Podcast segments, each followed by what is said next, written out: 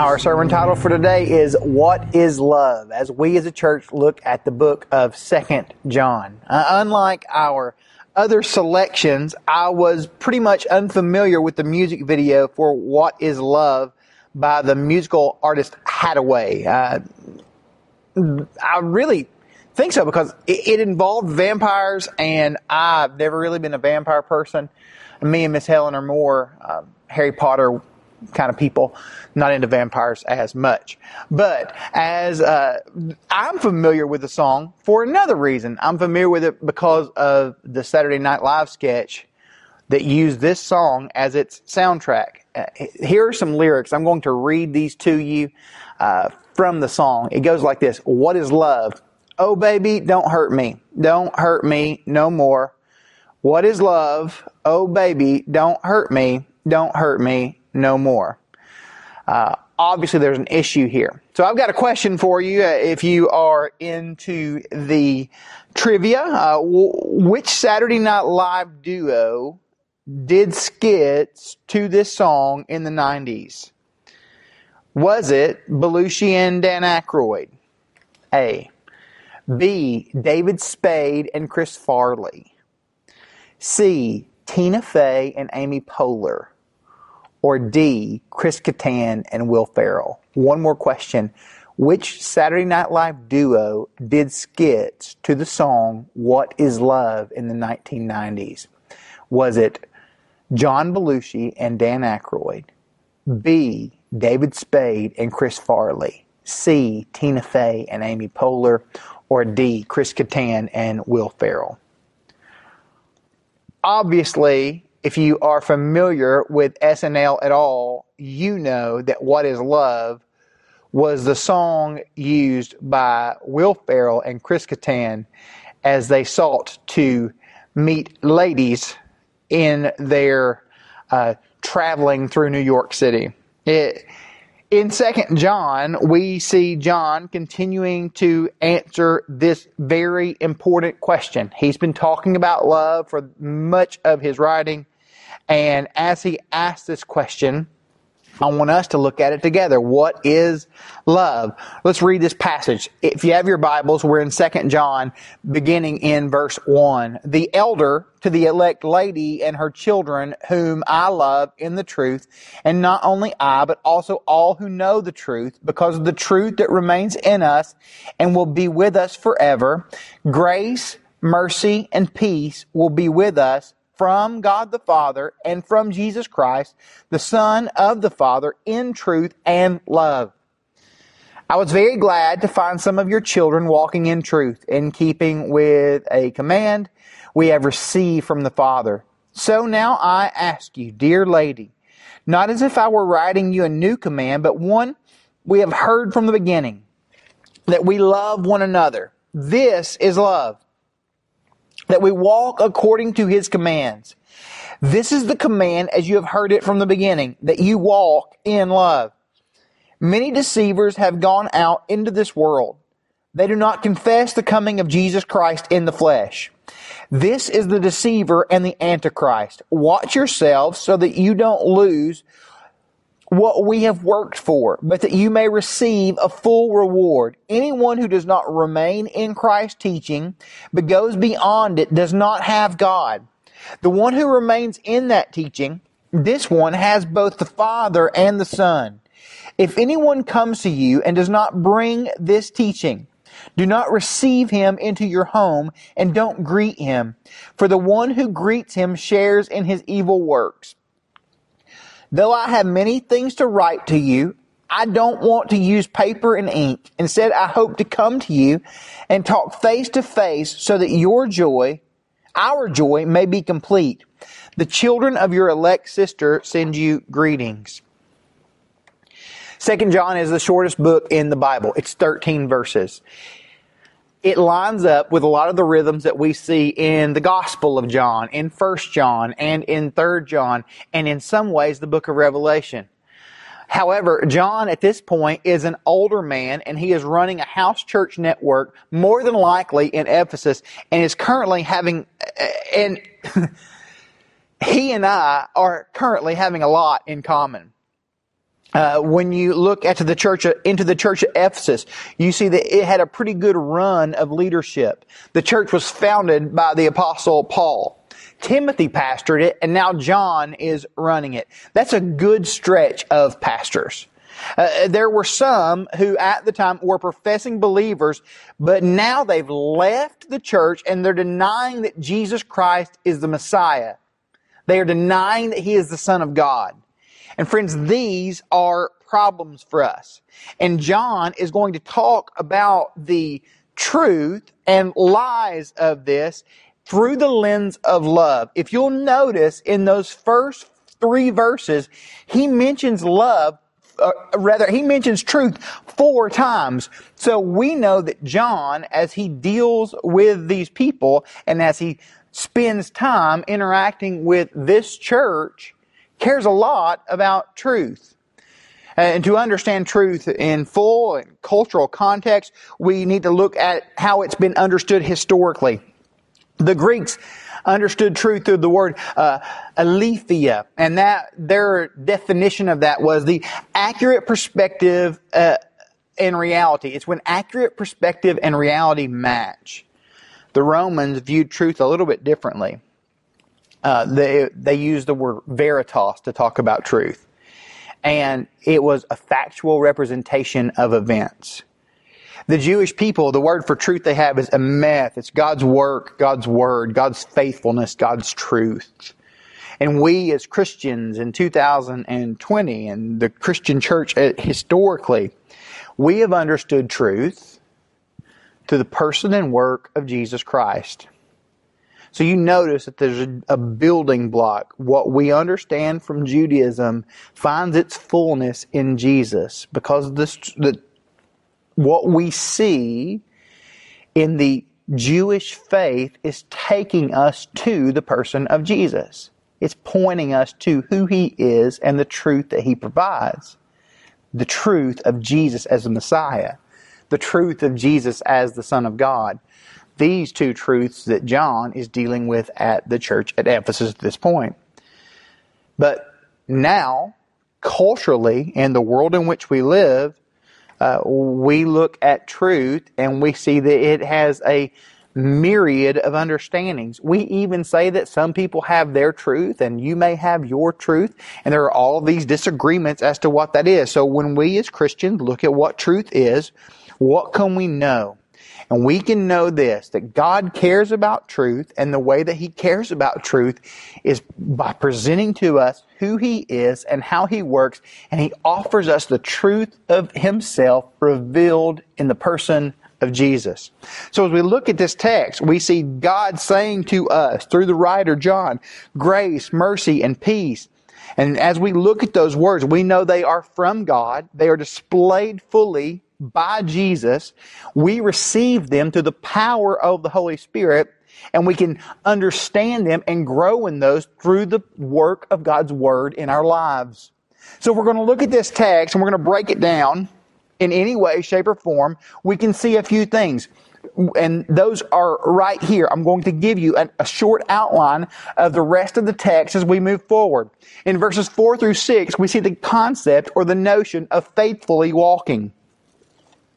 Beyond that, we see what false teaching is in verses uh, 7 through 11.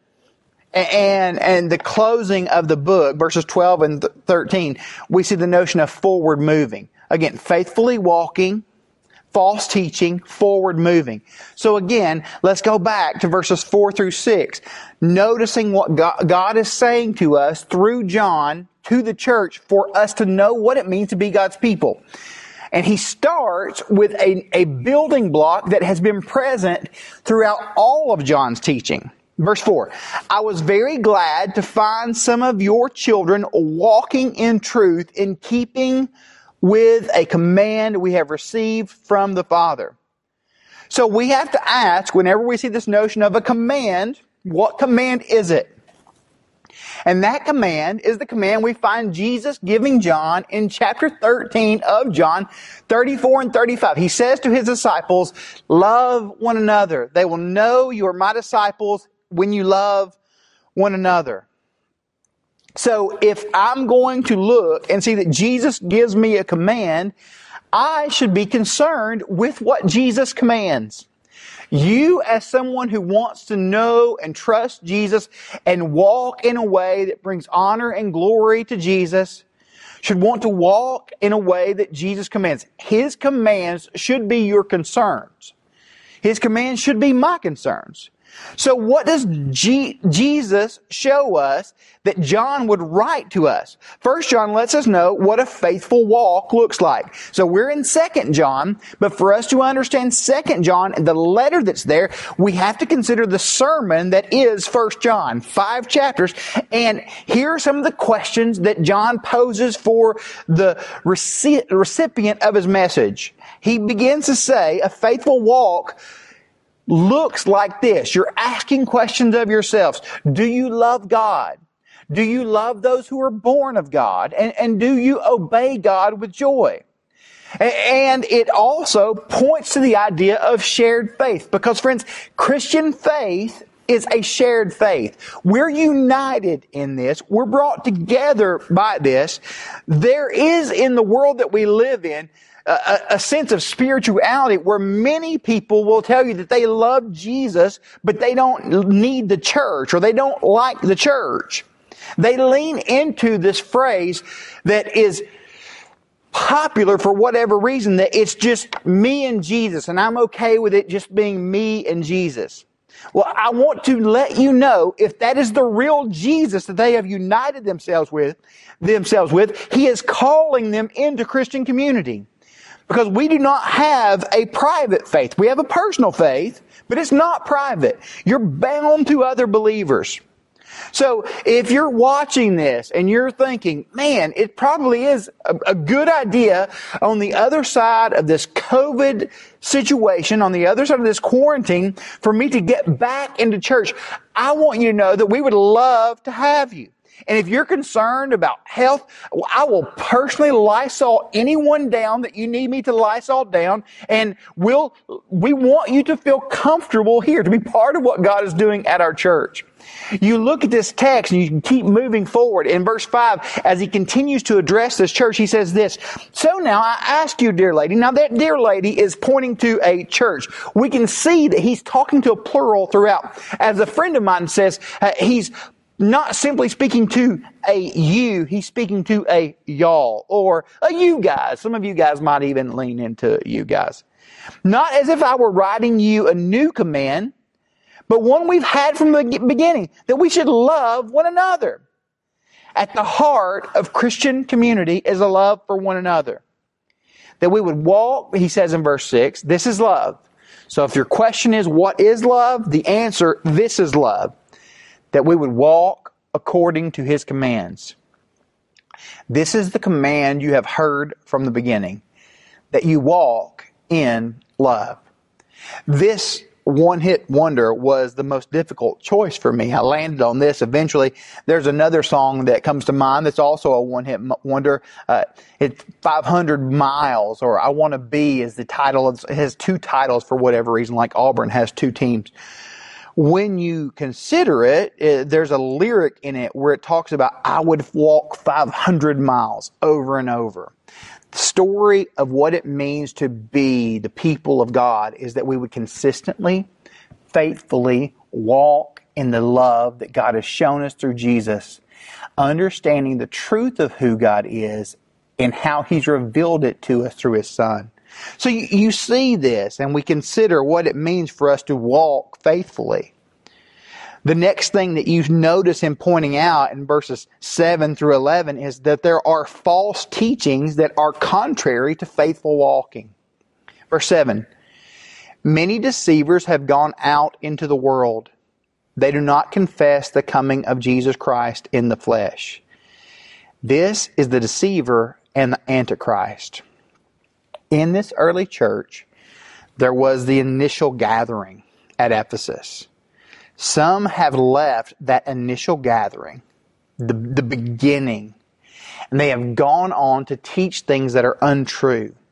They are now teaching things that are contrary and contradictory to the message that is unchanging that the hope of the world is Jesus Christ crucified and resurrected. They are, in a sense, creating a Jesus that is different than the one who we actually see in scriptures. Here's why. A Jesus that we create is easier for us to follow. The problem is that Jesus won't take you anywhere good. When I was in college, uh, I was at the University of Tennessee at Chattanooga. I'm taking education classes, and, and, it was a public school, not a Christian school, uh, University of Tennessee. See, and while we're there, uh, you had people from various faith backgrounds. Uh, though, though many would claim to be from a variant of a Christian background. And I remember sitting around the table having conversations with these other people in our class who were getting degrees in education as to what they wanted to do with their lives. They wanted to be school teachers. And one professor in particular was asking me questions about what I believed and why I was not going to be a teacher, but I was going to be a pastor. And as he asked this question, I pointed out to him that I believed that the hope of the world was Jesus. And I believe that there was no hope outside of Jesus, that all of us need to confess with our mouths that Jesus is Lord and believe in our hearts that God has raised him from the dead, that salvation is found there. And he told me that I was incredibly narrow minded. He said, he then went on to it, give me a story. And he said, Chad, I imagine that the world is like this that we have a mountain. Everyone always loves to tell a mountain story. And that on this mountain, this world of a mountain, we have white ants and black ants and brown ants and yellow ants and blue ants. I guess he's talking about Smurfs. Uh, and they're all going to the same place, trying to get to the top of the mountain. And I just stared at him for a moment and I eventually said to him, the thing about that mountain is it's one that none of us can navigate. We don't get to the top of the mountain. The mountain is so treacherous that eventually the goal, the top, has to come down to us. The story of those, of those of us who would walk with Jesus is that we realize that no behavior that we have, could ever conjure up is good enough to get us to the top of the mountain. But the God of the mountain, the God who made the world and everything in it, has chose not has chosen not for us to ascend to him but that he would descend to us. That's why jesus who john preaches speaks of god with us. That's what his name means.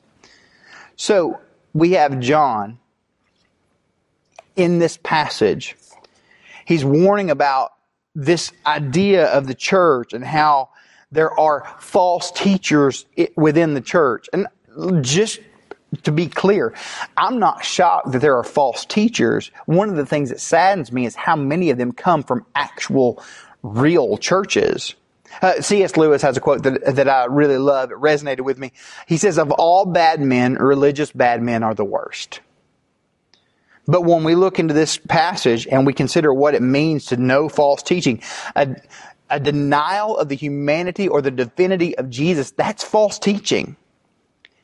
If you view the person of Jesus incorrectly, you will view the work of Jesus incorrectly. So, friends, look, you know that we love you, and uh, as your pastors, we don't just want to say it, we want to show it. If you've ever wondered about a teacher that you may listen to or a book that you may read, uh, feel free to reach out to me and Jared and, and your elders, and, and, I'll lovingly share with you my opinions if I have questions or concerns, or if there are things that are outright heresy. Uh, if if what you listen to uh, causes a little bit of a tension in your spirit, we want to be good shepherds that lead you in the in a helpful direction. And at the very least, it, it would be helpful for me to know what people care about and what matters to them. But you look at the text and you see we're looking at this notion of false teaching.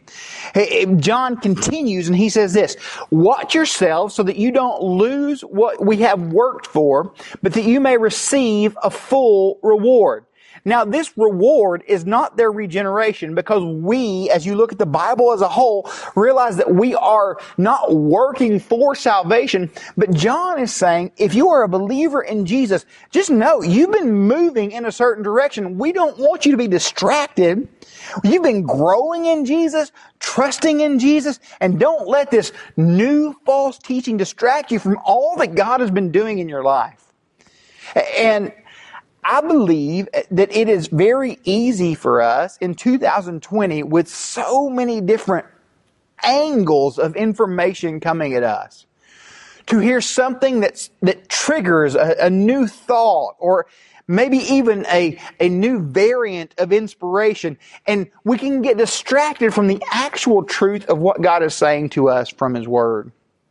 John continues and he says this Anyone who does not remain in Christ's teaching but goes beyond it does not have God.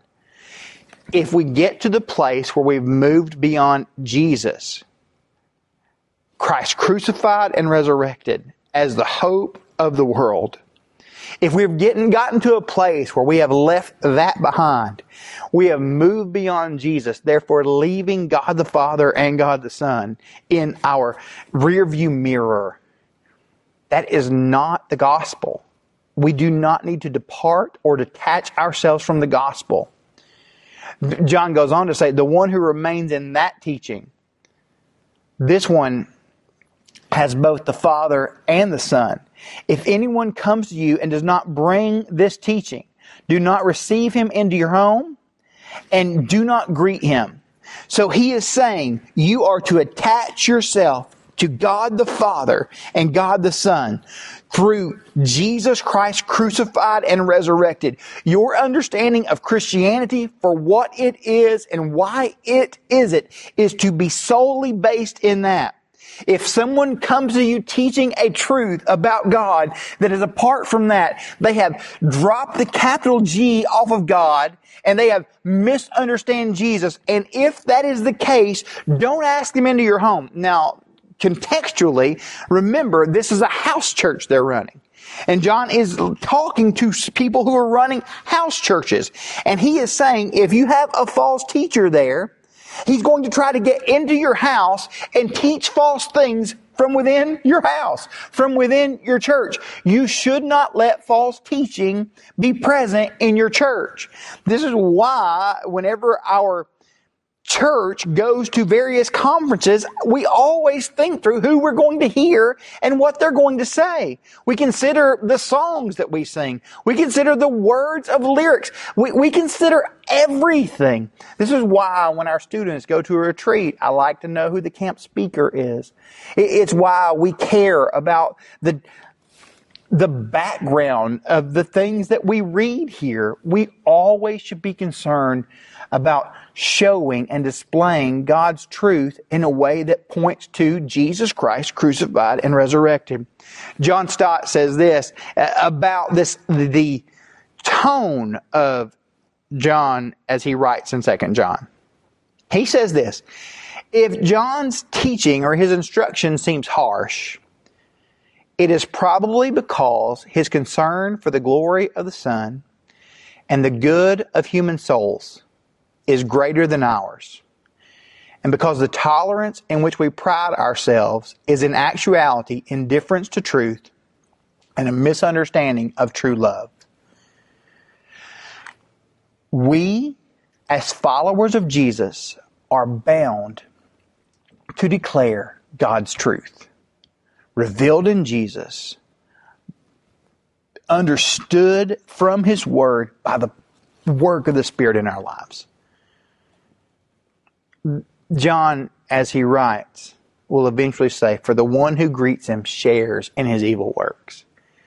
Church family, we hope to be guiding and moving our people towards truth that reflects the nature and the character of Christ. Not only in word, but in action. Not only in what we say, but in what we do our hope is to be people who are revealing Jesus all of the time. But the Jesus that we find in the Bible, not someone who's completely different than that. False teaching is present and we should be careful with it and should be clear about what is true. This does not this is not speaking to doctrinal distinctives that we have with other brothers and sisters in Christ. This is about out and out falsity in regard to the gospel of Jesus. Our hope as a church is that we would teach truth in a way that shows that Jesus is loving and gracious, but that understands his love and graciousness through the specific work of Christ on the cross, through the emphatic declaration of his resurrection. These are the hopes of Christianity. Finally, we see this forward moving. This John's written a short letter to this church. And he says in verse 12 and 13, Though I have many things to write you, I got more to say to you. He's a preacher after all. We've always got more to say. I don't want to use paper and ink. Instead, I hope to come to you and talk face to face so that our joy may be complete. Friends, if there's ever been a verse for this live stream life that we've been living, this is it. I got so many things to say. we have so many things to say. We want to interact with you. But, but we don't just want to interact like this. We want to interact face to face. So just, just to give you a little bit of uh, understanding, if you received an email from the church this week, you should have received an email from us.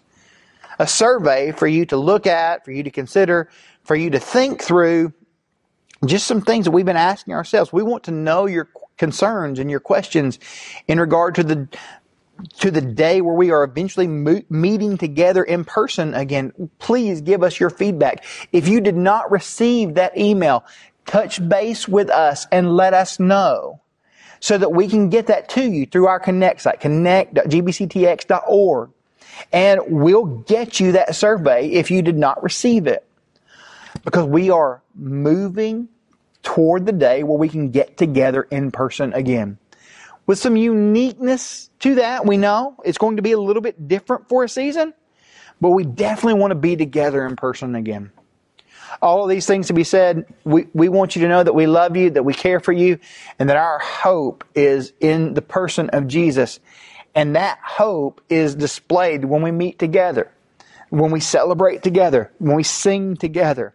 And we have done everything we can over these few weeks to do those things in the best way possible but we do miss you. We love you. Here's what I want to do. I want to pray for you, and I'm going to uh, close us with the Lord's Prayer that Jesus gives us. God, thank you for our people. I thank you that we get to meet together. God, we thank you for your common grace that you would allow us to be going through this difficult season in a world where we can still sing together, though we are in different places, where we can still think about you together, where we can look at your word together. And Lord, I pray that our hearts would be your heart, our desire would be your desire, and that we would be people who live for your sake. Why don't we say the Lord's Prayer together? Our Father in heaven, hallowed be your name. Your kingdom come, your will be done in earth as it is in heaven. Give us this day our daily bread Forgive us our debts as we forgive our debtors. Lead us not to temptation, but deliver us from evil. For yours is the kingdom and the glory and the power forever and ever and ever. Amen. We love you guys.